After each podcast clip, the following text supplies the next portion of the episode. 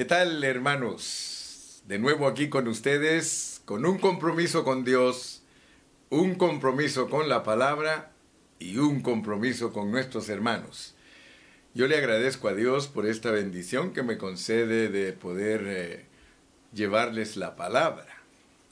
Hoy tenemos como título de El Cristo objetivo al Cristo práctico. O sea que nosotros tenemos que entender que todo lo de Dios tiene proceso. Nosotros tenemos que ser procesados del Cristo objetivo al Cristo práctico. Gracias a Dios que hemos aprendido a través de todos los años cómo Dios opera en nosotros en una manera gradual. O sea que nosotros comenzamos nuestra salvación recibiendo a Cristo y un día, primero Dios, vamos a terminar nuestra carrera con Cristo totalmente formado en nosotros y siendo los vencedores que Él espera que seamos. Hoy entonces vamos a hablar de el Señor Jesucristo en una forma práctica en nuestra vida. ¿Se recuerdan ustedes que el último mensaje fue el Cristo objetivo, el Cristo subjetivo y el Cristo práctico. Hablamos de que la objetividad de Cristo nos lleva a la subjetividad de Él y luego nos lleva a la práctica. Entonces estos asuntos son importantes entenderlos porque el apóstol San Pablo eh, nos implica esas cosas en su epístola a los colosenses. Y por eso mencionamos que el Cristo objetivo se puede identificar en el capítulo 2 y versículo 2. Dice, para que sean consolados sus corazones, unidos en amor, hasta alcanzar todas las riquezas de pleno entendimiento, a fin de conocer el misterio de Dios el Padre y de Cristo entonces ese es el Cristo objetivo. Luego en el 2.20 eh, ya podemos hablar eh, del Cristo subjetivo porque ahí nos dice, pues habéis muerto con Cristo en cuanto a los rudimentos del mundo, porque, ¿por qué? Como si vivieseis en el mundo, os sometéis a preceptos tales y luego nos da la lista. Así que podemos ver que hay un Cristo objetivo y un Cristo subjetivo. Y luego en el capítulo 3, versículos del 1 al 4, nos presenta al Cristo expresado o practicado. Si pues habéis resucitado con Cristo, buscad las cosas de arriba donde está Cristo sentado a la diestra de Dios. Poned la mira en las cosas de arriba, no en las de la tierra porque habéis muerto y vuestra vida está escondida con Cristo en Dios. Cuando Cristo, vuestra vida, se manifieste, entonces vosotros también seréis manifestados con Él en gloria. O sea que la practicalidad de Cristo, el experimentar nosotros a Cristo, hace que Él sea glorificado en nosotros, que sea visto. Recuérdense que hemos aprendido que la palabra glorificación es expresión, es agrandamiento, es multiplicación. Así que nosotros nos podemos ver multiplicados en Dios cuando nosotros practicamos la vida de Cristo. Muy bien, entonces voy a eh, aplicar eh, los términos para que veamos el desarrollo que nosotros tenemos. Porque nosotros empezamos en una base, o sea que hay una base para empezar y nuestra base para empezar es cuando nosotros venimos a Cristo. Allí empieza todo o se empieza a revelar lo que nosotros somos, ¿verdad? Porque nosotros fuimos escogidos y predestinados desde antes de la fundación del mundo, pero en determinado tiempo de nuestra vida, el Señor nos llamó para ser cristianos. Entonces yo quiero que, vamos, eh, que nos enfoquemos primero en, cómo es que apareció el Cristo objetivo en nosotros, cómo Él eh, apareció en nuestra vida, ¿verdad? Cómo el Cristo objetivo se volvió el Cristo subjetivo, porque entró en nosotros. Entonces lo primero que tenemos que saber es que ese Cristo maravilloso nos muestra todas sus riquezas y nos muestra todo lo que Él ha hecho por nosotros y nosotros entendemos entonces que el Cristo objetivo sirvió para capturarnos, o sea que nos hizo pensar. Cuando nos predicaron el Evangelio, nos estaban hablando del Cristo objetivo. Y entonces nosotros pusimos atención porque nosotros pertenecemos a, a esto que Dios se ha propuesto en su corazón. Tú le pertenecías al Señor Jesucristo, por eso tú respondiste al llamado que Él te hizo por medio de la predicación del Evangelio. Y es, es bien tremendo el asunto con nosotros porque tú y yo sabemos que cuando Dios nos empezó a llamar, eh, alguien nos empezó a explicar de que el Señor Jesucristo murió por nosotros, que, que teníamos condenación y que la ley nos condena porque por cuanto todos pecaron están destituidos de la gloria de Dios. Acuérdate un momentito de cuando te evangelizaban acuérdate que te hablaban y, quiero decirte que no querías ir, no querías venir. O sea que el Señor estaba llamándote y estaba enamorándote con un Cristo objetivo, porque te explicaban todas sus riquezas. Mira, Cristo ha hecho esto por ti, Cristo ha, esto, ha hecho aquello por ti, pero tú te resistías. ¿No es cierto? Nos resistíamos porque nosotros no somos eh, muy suavecitos. Nosotros dicen por ahí que somos huesos duros de roer. Y gracias a Dios que poquito a poco el Señor fue tratando con nosotros. De repente nosotros eh, no solamente eh, fuimos atraídos hacia ese Cristo, sino que le dijimos al que nos hablaba, yo quiero ir contigo a la iglesia. Acuérdate, quiero que vayas un ratito a los momentos cuando veniste a Cristo. Eh, uno viene a Cristo por medio de un enamoramiento que te permite el Espíritu Santo a través de otra persona que a veces ya está un poquito más avanzada en los caminos de Dios. Y entonces eh, Dios te empezó a traerte.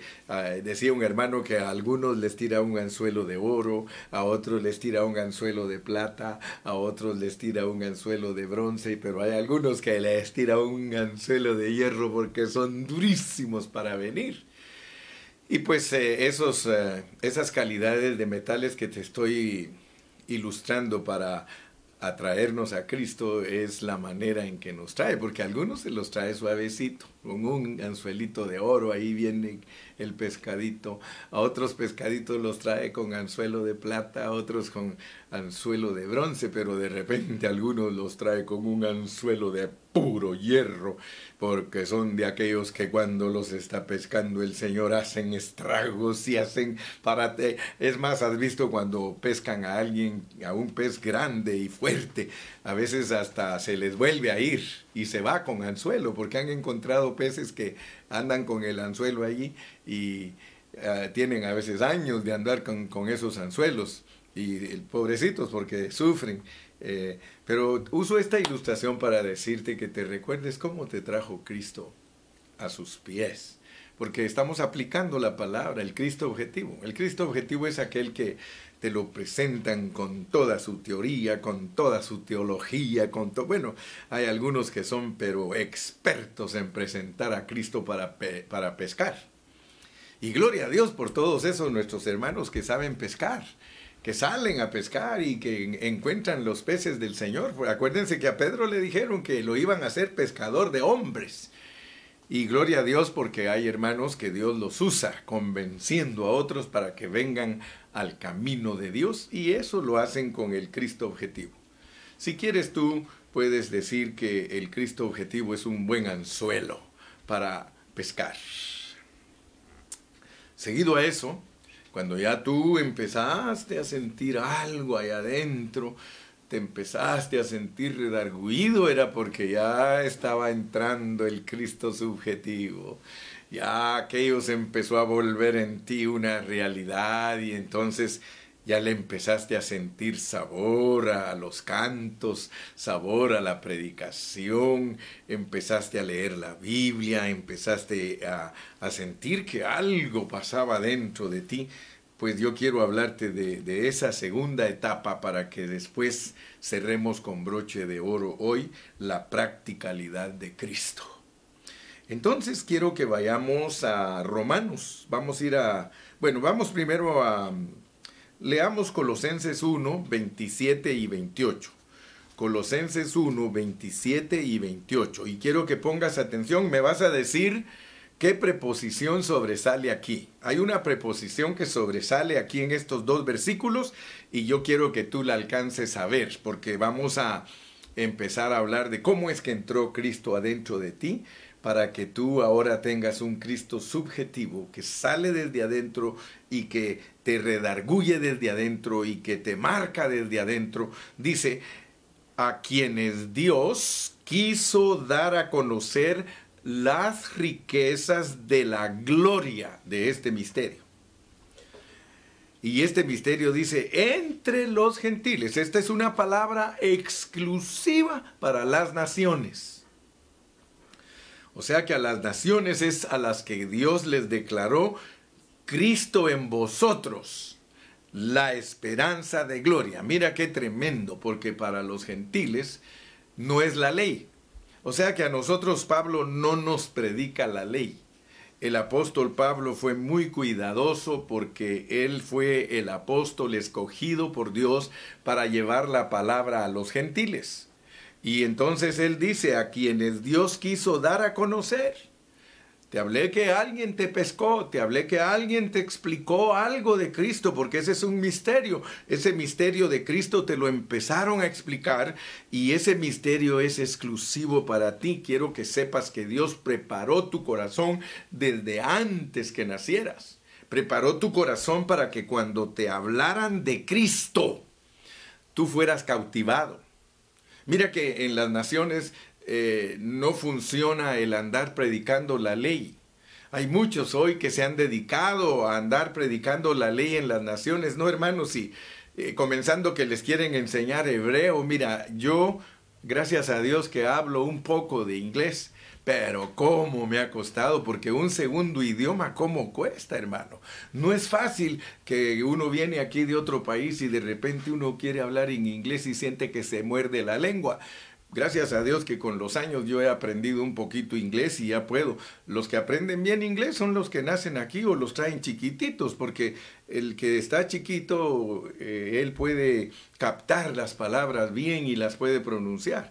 Te estoy diciendo esto porque a los gentiles, a los gentiles es a los que Dios les preparó su corazón para que cuando oyeran el mensaje de Cristo, de Jesús, ellos fueran cautivados. Eh, a, nosotros no nos predicaron a Yeshua, a nosotros nos predicaron a Jesús, aunque los mesiánicos y los judíos digan que se dice de otra manera, como dijo, que, como dijo aquel día un hermano, I don't care.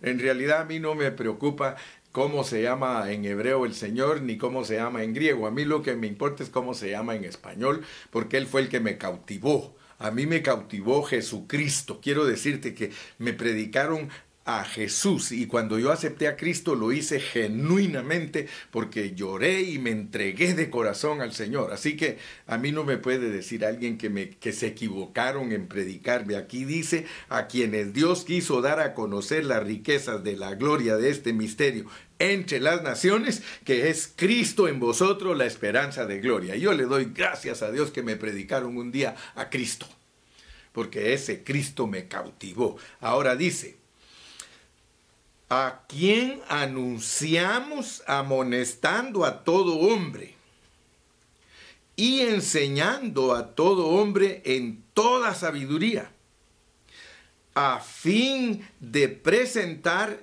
en Cristo Jesús, escucha bien, de presentar en Cristo Jesús a todo hombre. Notaste que primero nos dice en el versículo 27, Cristo en vosotros. Cristo en vosotros. Te dije que hay una preposición que sobresale. Cristo en vosotros. A nosotros los gentiles nos tienen que dar a Cristo para que esté en nosotros. Y el versículo 28. A fin de presentar perfecto en Cristo. Fíjate, ahí hay una diferencia. Cristo en ti y tú en Cristo. ¿Notas la diferencia? O sea que esto es tremendo, porque nosotros comenzamos, y, esto algunos cristianos pues no lo entienden, pero es necesario entenderlo porque si no, nosotros no vamos a ver, no vamos a saber cómo es que funciona Cristo. Nosotros tenemos que aprender sus riquezas. Mira cómo dice aquí todo lo que tenemos que aprender. Capítulo 2, versículo 2. Para que sean consolados sus corazones, unidos en amor, hasta alcanzar todas las riquezas de pleno entendimiento. Fíjate pues, nosotros tenemos que alcanzar todas las riquezas de pleno entendimiento. Pleno es completo, plenitud. O sea que nosotros tenemos que conocer el misterio de Dios Padre y el misterio de Cristo en plenitud. Dios nos ha llamado para eso. Por eso te dije, no nos podemos quedar en la objetividad de Cristo. Tenemos que avanzar hacia la subjetividad, pero quiero que entiendas que tú tienes un Cristo que entró en ti, pero él tiene un cristiano que entró en él. Aleluya. O sea que tú tienes que decir, que por eso eh, no es fácil explicar lo que es o, o lo que significa Cristo en mí. Porque cuando yo digo Cristo en mí, yo estoy en Él. Entonces eh, yo quiero que alcances a ver que la bendición a la cual Dios se refiere como riquezas de pleno entendimiento significa que tú entiendas que el día que aceptaste a Cristo te hiciste uno con Él. Pero como nosotros somos muy baratos y nosotros no le damos la, la validez que tiene la palabra, porque nosotros somos bien dejados. A nosotros hay tantos dichos para identificar nuestra dejadez. Dice, para nosotros lo mismo es Chana que Juana. O sea que para nosotros, eh, hermano, yo me acuerdo que una vez le dice su esposo, le dice el esposo a la esposa, mira vos, le dice, y vos me querés. Y él lo que le contestó, ¿sabe qué le contestó? Él no le dijo, oh, sí, yo te quiero mucho. le dijo, si no te quisiera, no viviera con vos. Porque nosotros somos bien dejados para todo. Imagínese usted la esposita qué respuesta estaba esperando de su esposo cuando ella le dice, ¿y vos me querés? Tenía que decirle él, pues cómo no te voy a querer, eres la mamá de mis hijitos, eres la compañera fiel, eres todo lo que yo necesito, me cuidas, me cocinas, me lavas mi ropa. Bueno, eso lo agradece la mujer, pero le contesta aquel, si no te quisiera, no viviera con vos. Y así somos en las cosas espirituales, quiero que lo sepas. Muchos de nosotros desestimamos la palabra de Dios. Gloria a Dios, hermano, cuando uno sabe atesorar la palabra. Gloria a Dios cuando uno, hermano, mire, uno se deleita y se goza con la palabra del Señor. Una palabra, una preposición en la palabra de Dios es significativa. Una preposición en la palabra de Dios significa, como dicen en inglés, hermano, alat significa mucho. Solo, solo date cuenta, estos dos versículos, lo que Dios le regaló a los gentiles. Cristo en vosotros. Y para presentarlos a ustedes en Cristo Jesús perfectos. Entonces notemos que aquí hay una secuencia. La primera es que Cristo entra en nosotros. Y la segunda es que nosotros entramos en Él. Ahora, ¿cómo podemos explicar eso?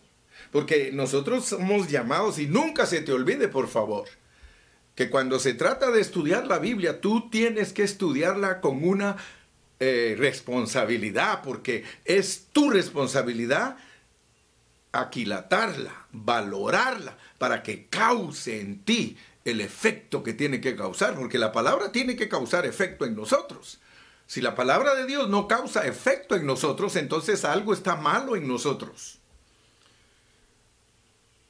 Dice Juan capítulo 15, vamos a Juan capítulo 15, porque tenemos que entender cómo es esa, se recuerdan que le llamamos la co, coinherencia coinherencia, que uno contiene al otro.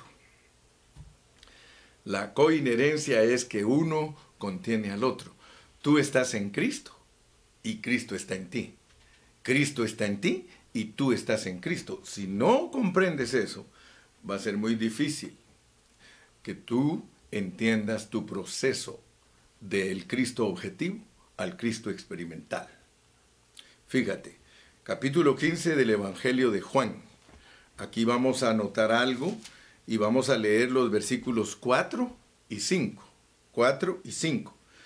Dice, mira pues, permaneced en mí, permaneced en mí y yo en vosotros. Permaneced en mí y yo en vosotros. Ahí te estoy confirmando lo que dice Colosenses.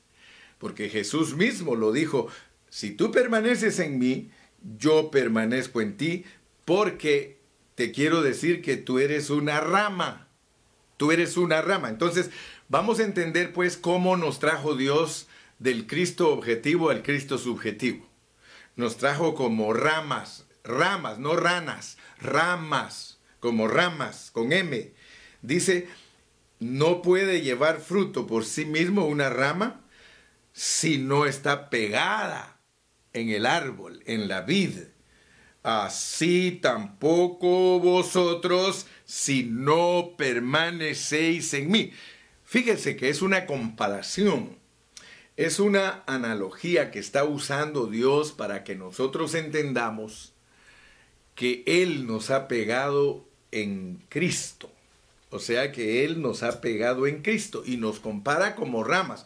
Por supuesto que es espiritual, porque el fruto es espiritual. Entonces el verso 5 dice, yo soy el árbol, yo soy la vid y vosotros las ramas. El que permanece en mí, o sea, el que es injertado en mí, y allí se queda, y yo en él, porque la rica savia del árbol que es Cristo pasa a la rama, esa lleva fruto porque separados de mí nada podéis hacer. Solo imagínate qué revelación. Y quizá muchos han leído, yo soy la vid verdadera, mi padre labrador, bla, bla, bla, bla, bla, bla, pero no se ponen a pensar la revelación que hay escondida debajo de esa letra. Debajo de esa letra te está diciendo el Señor a ti, que si tú no permaneces en él es como que te hayas arrancado del árbol. Hermano, por favor, piensa lo que el hermano Carrillo está tratando de enseñarte en esta mañana. Todo radica en nuestro pensamiento. Si mi pensamiento está constantemente en Dios, lo que nos dice Colosenses capítulo 4, perseverad en la oración, si mi pensamiento todo el tiempo está en Cristo, perseverad en la oración, yo estoy permaneciendo en Él. Es muy importante que tú comprendas lo que significa perseverar en la oración porque es permanecer en Él. Mira, para separarse del Señor solo es asunto de segundos. Deja de pensar en Él inmediatamente estás separado de él. Esto es lo mismo como cuando decimos, hermano, tienes que vivir crucificado, pero a cada rato te bajas de la cruz. Ay, Señor, si es cierto que soy cristiano y ahí vas otra vez y a crucificarte. Pero de repente te hacen algo, te prueba Dios o algo, ahí vas para abajo de la cruz. Pues quiero que sepas que la misma forma es con permanecer en, el, en la vida. Cada vez que tú dejas de pensar en Dios, en ese momento te arrancas de la vida. Ahora, ¿qué sucede con una rama que cada día la están arrancando de donde la injertaron? ¿Tú crees que algún día va a dar fruto? No, todo el tiempo va a estar muerta. De la única manera que una rama puede pegarse en el árbol es cuando se deja fija. Y, tú sabes, al ratito vamos a hablar de eso porque es importante que entendamos la secuencia. Permaneced en mí y yo en vosotros. Permaneced en mí y yo en vosotros. Dicho en otras palabras, a Cristo entras tú, pero te debes de quedar ahí. Si yo entro a Cristo y Cristo entra en mí, somos uno, pues más me vale que permanezca ahí. Ahora, ¿cómo fue que tú entraste a Cristo? Porque vamos a ir por pasos, te dije. Tú entraste por medio del bautismo.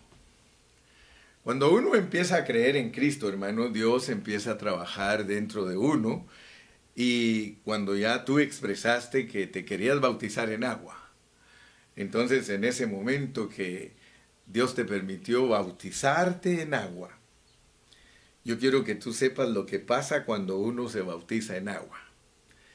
Vamos a ir a Mateo, vamos a Mateo 28. Mateo capítulo 28, versículo 19.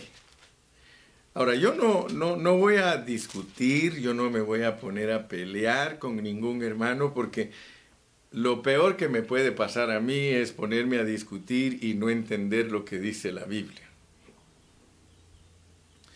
Pero yo quiero que tú veas, dice Mateo 28, 19, para que entiendas cómo iniciaste tu vida cristiana. Por tanto, id y haced discípulos a todas las naciones Hablamos de que Colosenses dice que el misterio de Dios Padre y Dios Hijo es para las naciones, para los gentiles. Por tanto, id y haced discípulos a todas las naciones, bautizándolos en el nombre del Padre y del Hijo y del Espíritu Santo. Yo te pregunto a ti, ¿tú eres judío, hermano? ¿Y eres judío? Hablando sinceramente, cuando tú viniste a Cristo, ¿eras judío? No, nosotros venimos a Dios como gentiles, como naciones.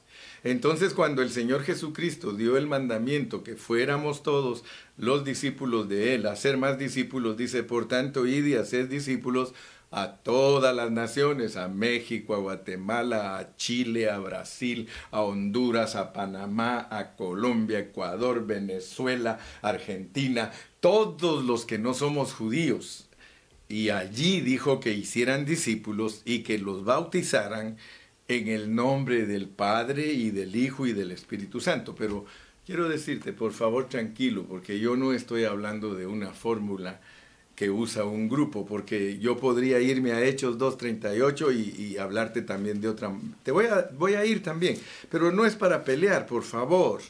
Por favor, Hechos 2.38, 2.36 me parece o 2.38. Vamos a Hechos, para que tú veas cómo funciona la Biblia. La Biblia no la falsees, porque si la falseas vas a resultar desunido del cuerpo de Cristo, vas a resultar haciendo tus propias doctrinas y te vas a dividir del cuerpo de Cristo. Hechos 2, versículo 38. Fíjate pues, Pedro, Pedro les dijo a los judíos, arrepentíos y bautícese cada uno de vosotros en el nombre de Jesucristo. Fíjate, a los judíos, para que Dios les perdonara sus pecados y les diera el don del Espíritu Santo. Tú no me puedes dejar mentir, aquí no está hablando a los gentiles. Pedro aquí, ellos todavía no habían ido a los gentiles. Hasta que Dios por allá, por el capítulo 20 de, desde el 10 que convirtió a Pablo, lo preparó y hasta allá por el 18, ya se tuvo 16, se tuvo que ir a los gentiles. Pero si tú no enseñas la Biblia en el orden que está, vas a cometer errores. Entonces quiere decir que a los judíos había, si, un judío se arrepentía, tenían que bautizarlo en el nombre de Jesucristo para que Dios le perdonara sus pecados y que él y que recibiera el don del Espíritu Santo. Pero el Señor Jesucristo dio la orden para los gentiles, para ir y predicarle a los gentiles, que son las naciones, y a ellos les dijo que los bautizaran en el nombre del Padre y del Hijo y del, Espíritu Santo. Por eso te digo que esas no son fórmulas para meter a la gente al agua, porque aquí está diciendo que los bauticen en el nombre. Bautizar en el nombre en la Biblia, hablando estrictamente y hablando correctamente, es meterlos a la vida de esa persona. O sea que si los judíos no eran metidos a la vida de Cristo, entonces ellos no podían entender quién era Cristo. Para que tú entiendas quién es alguien, te tienes que hacer uno con esa persona. Tú no me puedes entender a mí mis enseñanzas ni nada si no te metes a mi pensamiento, es decir, no, no pones atención a lo que yo siempre estoy enseñando. Después que tú me escuchas a mí enseñar, tú puedes calificarme y decir, el hermano Carrillo piensa de esta y esta y esta manera. Entonces nosotros a los judíos querían meterlos a la persona de Cristo.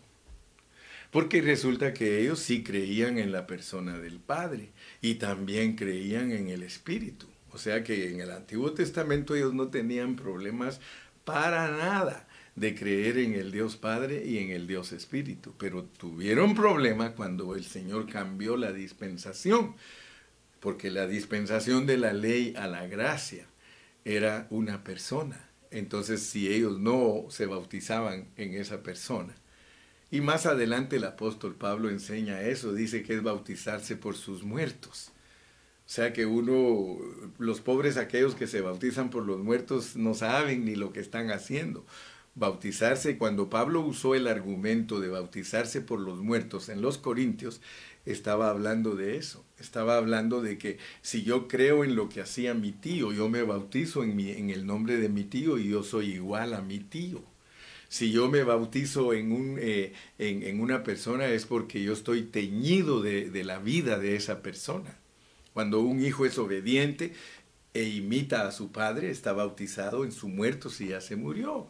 Entonces entendamos que bautizarse es teñirse, es empaparse, es impregnarse de aquello.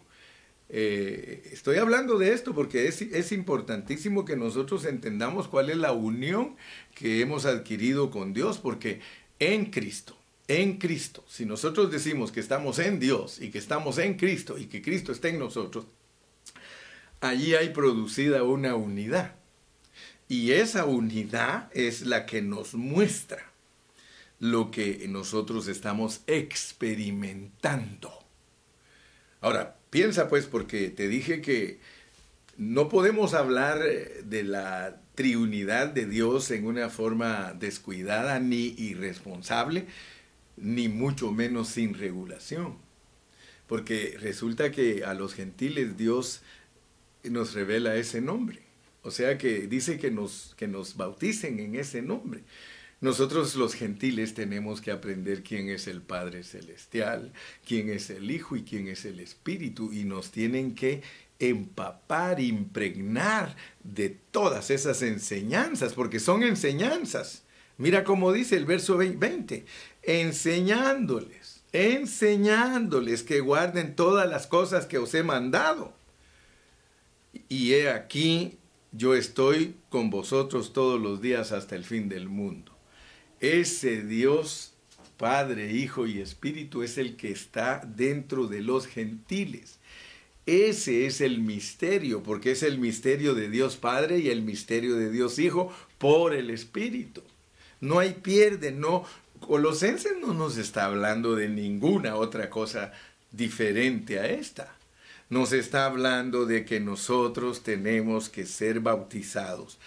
Tenemos que conocer que el Padre es la fuente de toda la bendición para nosotros, que el Hijo es el conducto para que Dios Padre logre todo lo que se ha propuesto y de esa manera lo ejecuta en nosotros por medio del Espíritu Santo. Pero no son tres dioses. Que quede clarísimo, nosotros los cristianos no tenemos tres dioses. Nosotros los cristianos lo que entendemos es que Dios pasa por un proceso para bendecirnos. Dios, pero Él quiere que entendamos ese proceso.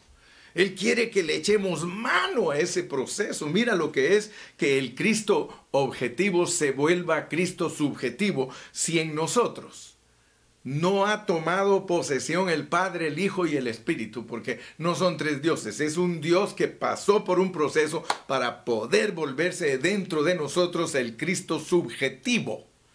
O sea que el Cristo subjetivo para nosotros es el Padre y el Hijo viviendo dentro de nosotros por el Espíritu Santo.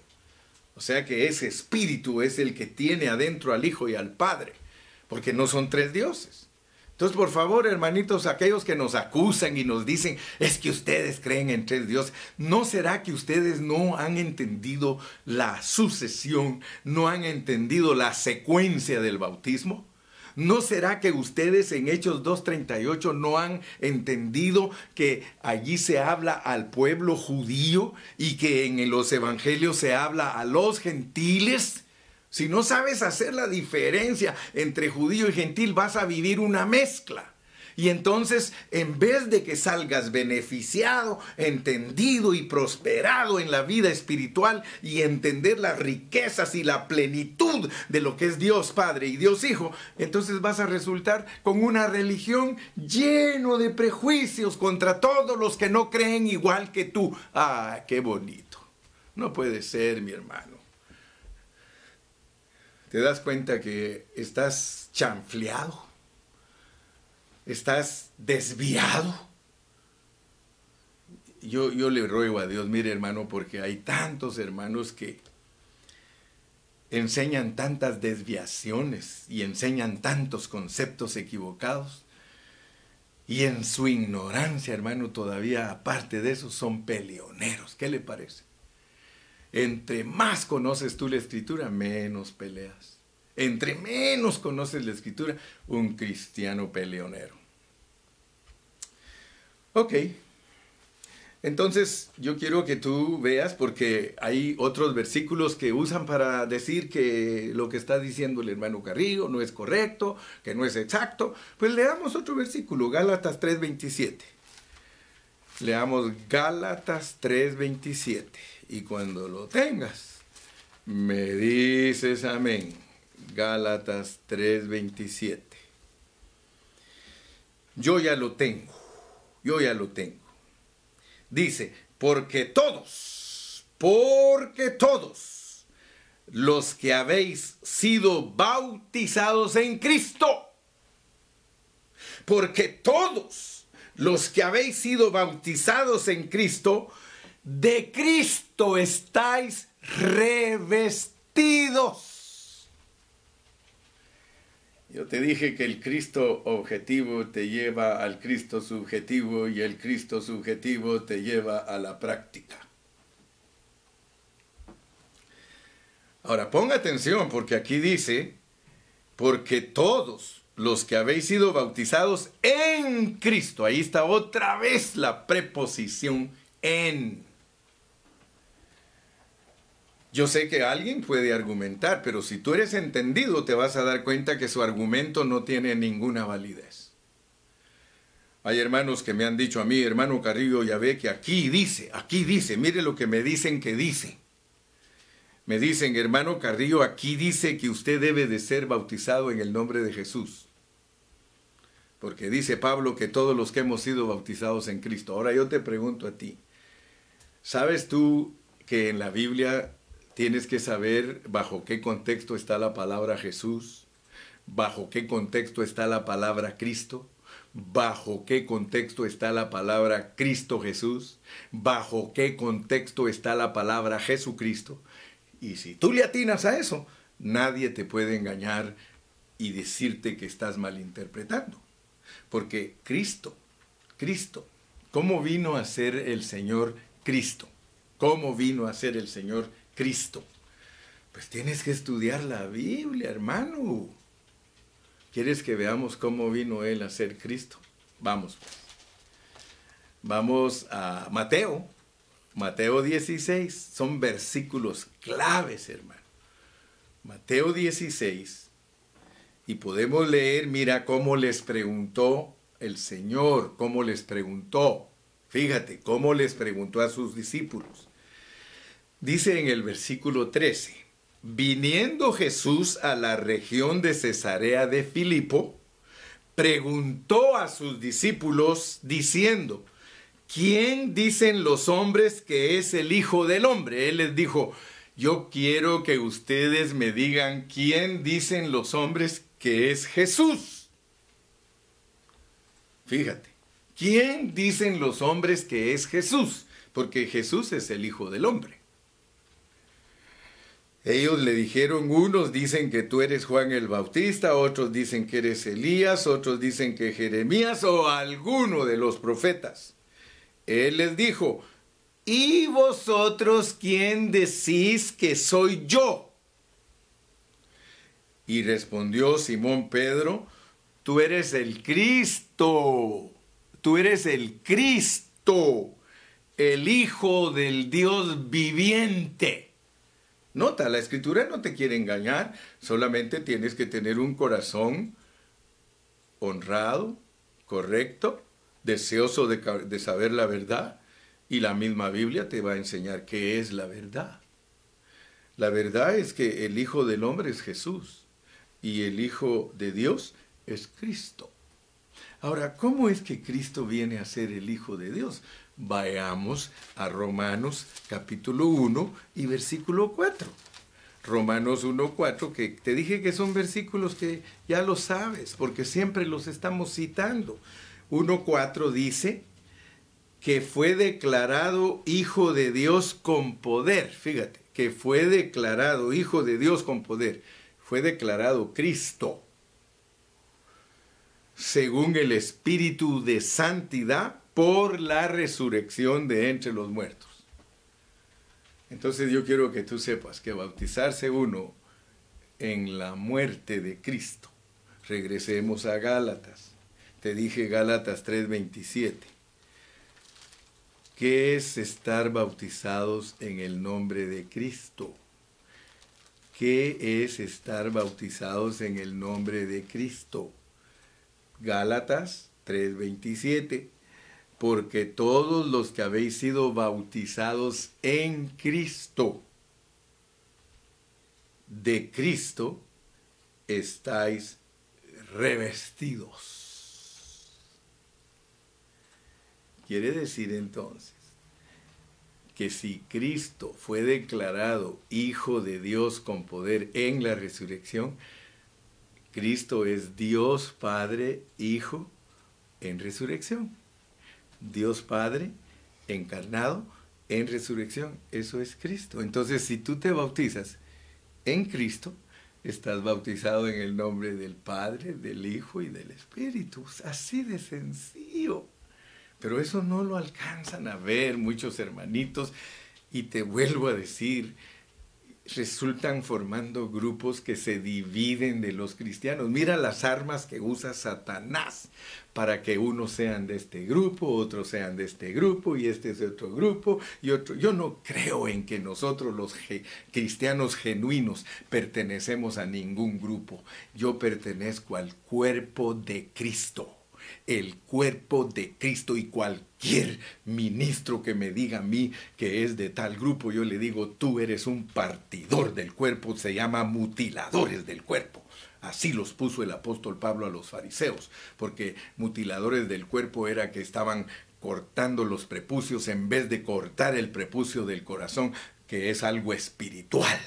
Así que los asuntos de nosotros son espirituales. Nada, ningún rito, ni ninguna cosa de, religión nos puede separar de ser el cuerpo de Cristo. Entonces, mi amado hermano, regresemos a Colosenses 1.19.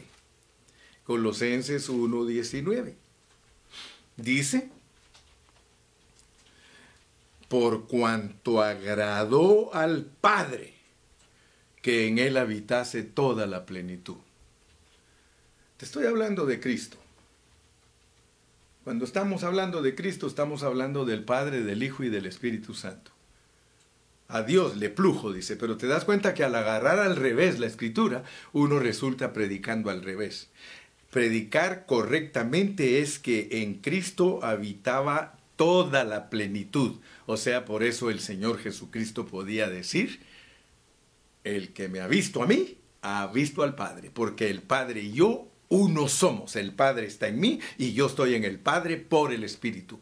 Lo que te dije entonces que tú tienes que entender. Así que el Cristo subjetivo es, yo estoy en Cristo y Cristo está en mí. Mira qué lindo.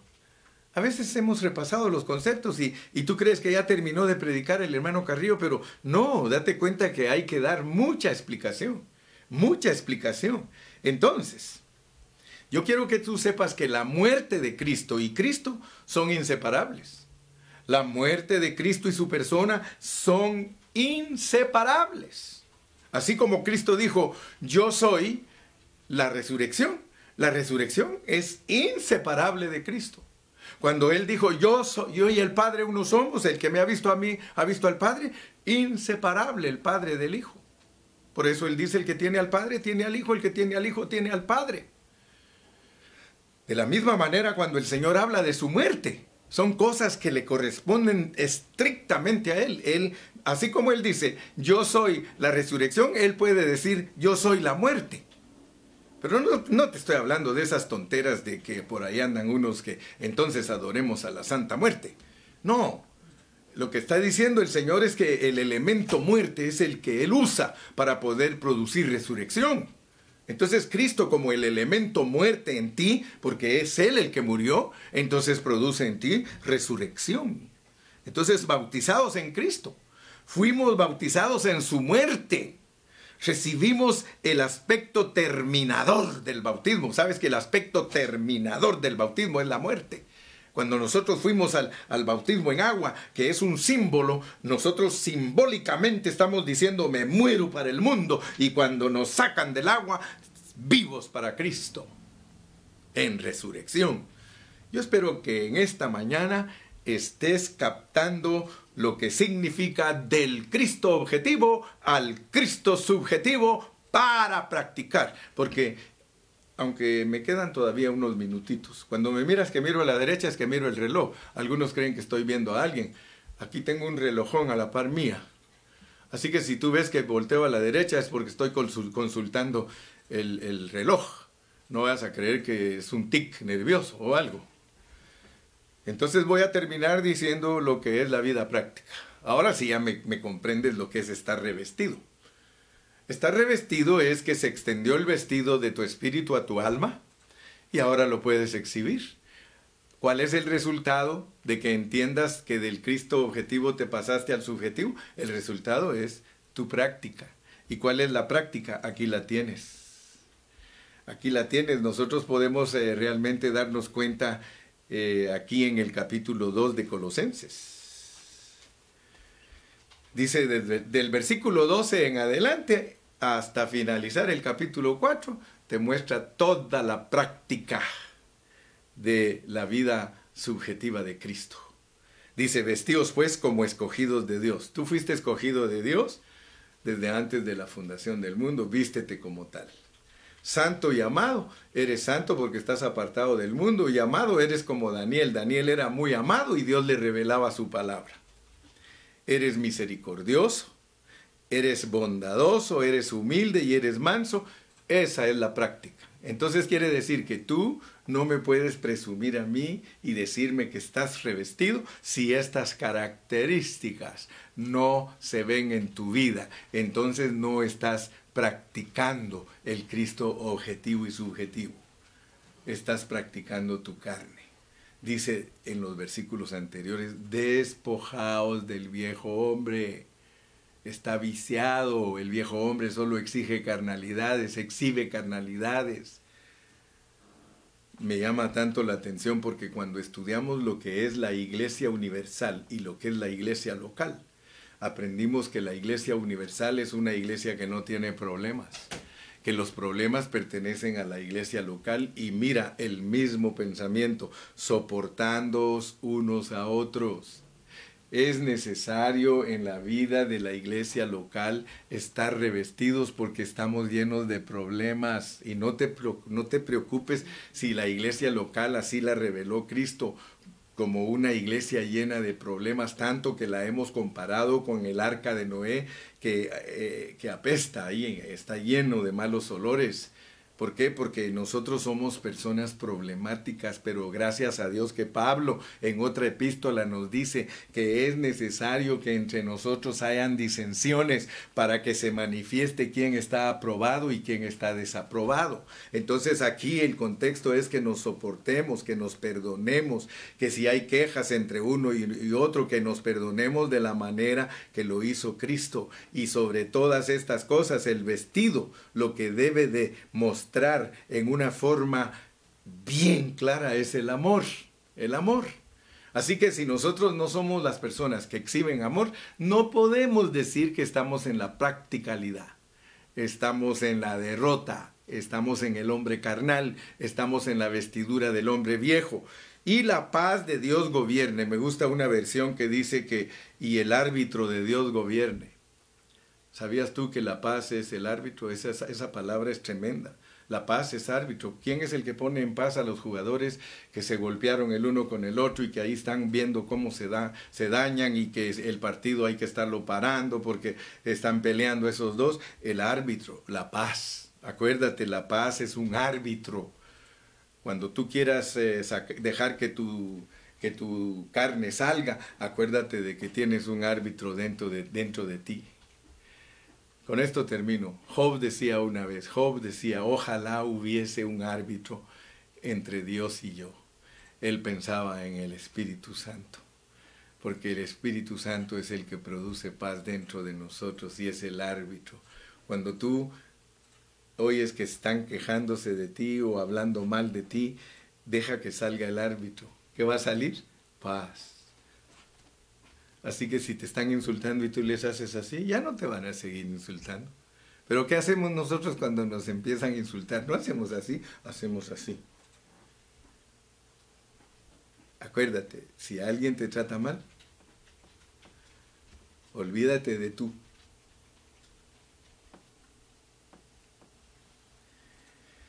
Padre Celestial, te doy gracias en esta preciosa mañana porque una vez más me has ayudado para disertar tu palabra.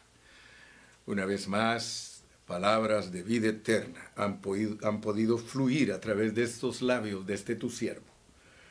Te ruego que me ayudes para que sea siempre de bendición para tu pueblo, que ellos anhelen oír tu palabra yo bendigo a todos mis hermanos en esta mañana y te doy la gloria y la honra ahora y siempre.